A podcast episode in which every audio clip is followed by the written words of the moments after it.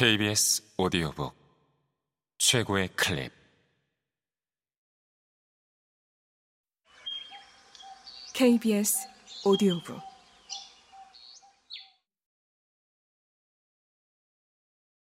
스카이라이트. 주제 사람하고 지음. 성우 홍우백 일감. 그녀는 오랜 잠수를 끝내고 올라온 사람처럼 고개를 흔들었다. 그리고 곧 재봉틀이 맹렬하게 덜덜거리며 돌아가기 시작했다.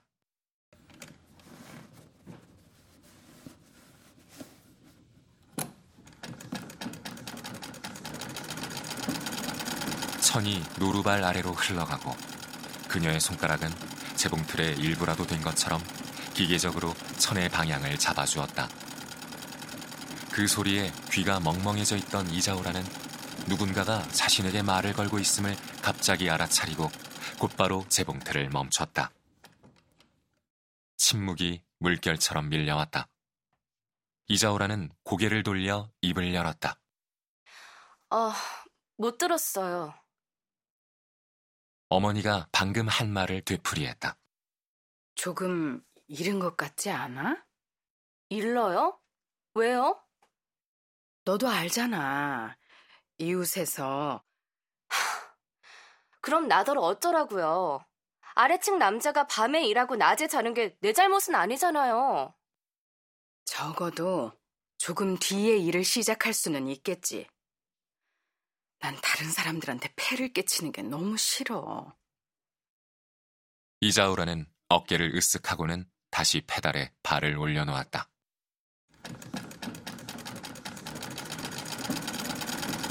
그리고 재봉틀 소리 때문에 한층 더 목소리를 높여 말했다. 가게에 가서 이번에 물건 납품이 늦을 것 같다고 미리 말하고 올까요? 칸디다는 천천히 고개를 저었다. 그녀는 항상 무엇을 어찌해야 할지 결정을 내리지 못하고 3살 어린 동생의 손에 휘둘리며 살았다. 자신이 경제적으로 딸들에게 의존하고 있다는 사실도 아주 선명히 의식하고 있었다. 그녀가 무엇보다도 원하는 것은 누구에게도 폐를 끼치지 않는 것, 남들 눈에 띄지 않는 것, 어둠 속 그림자처럼 눈에 보이지 않는 존재가 되는 것이었다. 그녀는 딸에게 뭐라고 대답하려는 듯 했지만 아멜리아의 발소리를 듣고는 아무 말 없이 부엌으로 돌아갔다. 열심히 일하고 있는 이자우라의 재봉틀 소리가 아파트를 시끄럽게 가득 채웠다. 바닥이 덜덜 떨리고 이자우라의 창백한 뺨이 점점 벌겋게 변하더니 이마에 땀 한 방울이 맺혔다. 그녀는 자신 옆에 또 누가 서 있는 것을 알아차리고 재봉틀의 속도를 늦췄다. 그렇게 서두를 필요는 없어. 그러다 네가 먼저 지칠라. 아멜리아 이모는 쓸데없는 말을 단 한마디라도 하는 법이 없었다. 언제나 꼭 필요한 말만 했다. 그래도 그녀의 말투와 분위기 때문에 그 말을 듣는 사람들은 그 간결함의 가치를 인정했다. 그녀가 말을 하는 바로 그 순간에 단어들이 그녀의 입속에서 태어나 의미를 잔뜩 품은 채 밖으로 나오는 것 같았다. 양식이 묵직하게 들어있고 처녀처럼 순결한 단어들이었다. 그래서 그녀의 말은 아주 인상 깊고 설득력이 강했다. 이자오라도 얌전히 작업 속도를 늦췄다.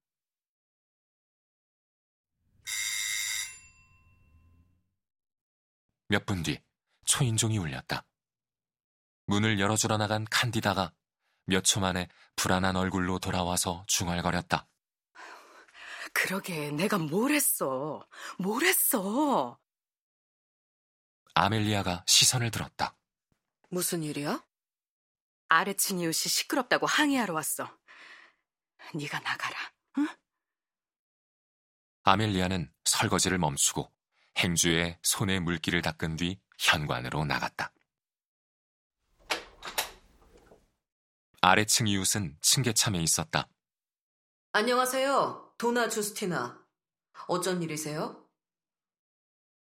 어느 순간, 어떤 상황에서도 아멜리아는 예의 그 자체였다. 하지만 그 예의 바른 태도는 금방 얼음처럼 차갑게 변할 수 있었다.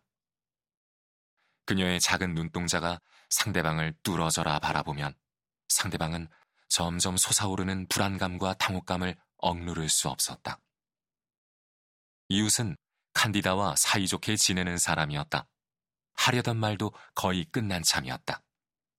그런데 칸디다보다 훨씬 덜 소심한 사람이 앞에 나타나 그녀를 똑바로 바라보았다. 그녀가 말했다. 안녕하세요, 도나 아멜리아. 우리 남편 때문에 왔어요. 아시다시피 남편이 신문사에서 밤에 일하잖아요. 그러니 잘 수 있는 시간이 아침밖에 없어요. 자다가 깨면 남편이 엄청 화를 내는데 그걸 받아줘야 하는 사람이 나예요. 그래서 그 재봉틀 소리를 혹시 조금만 줄여주신다면 정말 감사할... 네, 이해해요. 하지만 제 조카도 일을 해야 해서요. 그러시겠죠. 사실 저는 별로 상관이 없어요. 하지만 남자들이 어떤지 아시잖아요. 그럼요, 알죠. 그리고 대개 남편이 새벽에 귀가할 때 이웃들의 수면에 대한 배려를 거의 보여주지 않는다는 점도 알고요. 하지만 제가 뭘 어떻게 할 수 있겠어요? 계단을 올라올 때 소리를 줄이라고 남편을 설득하는 건 이미 포기했어요. 주스티나의 길고 수척한 얼굴이 점차 생기를 띠었다. 눈에서는 희미한 아기가 번득이기 시작했다. 아멜리아는 대화를 매듭지었다. 알겠어요. 우리가 좀 이따가 일을 시작하죠. 걱정 마세요. 정말 고마워요, 도나 아멜리아. 아멜리아는 무뚝뚝하게 이만 실례할게요. 라고 중얼거리듯이 말하고는 문을 닫았다.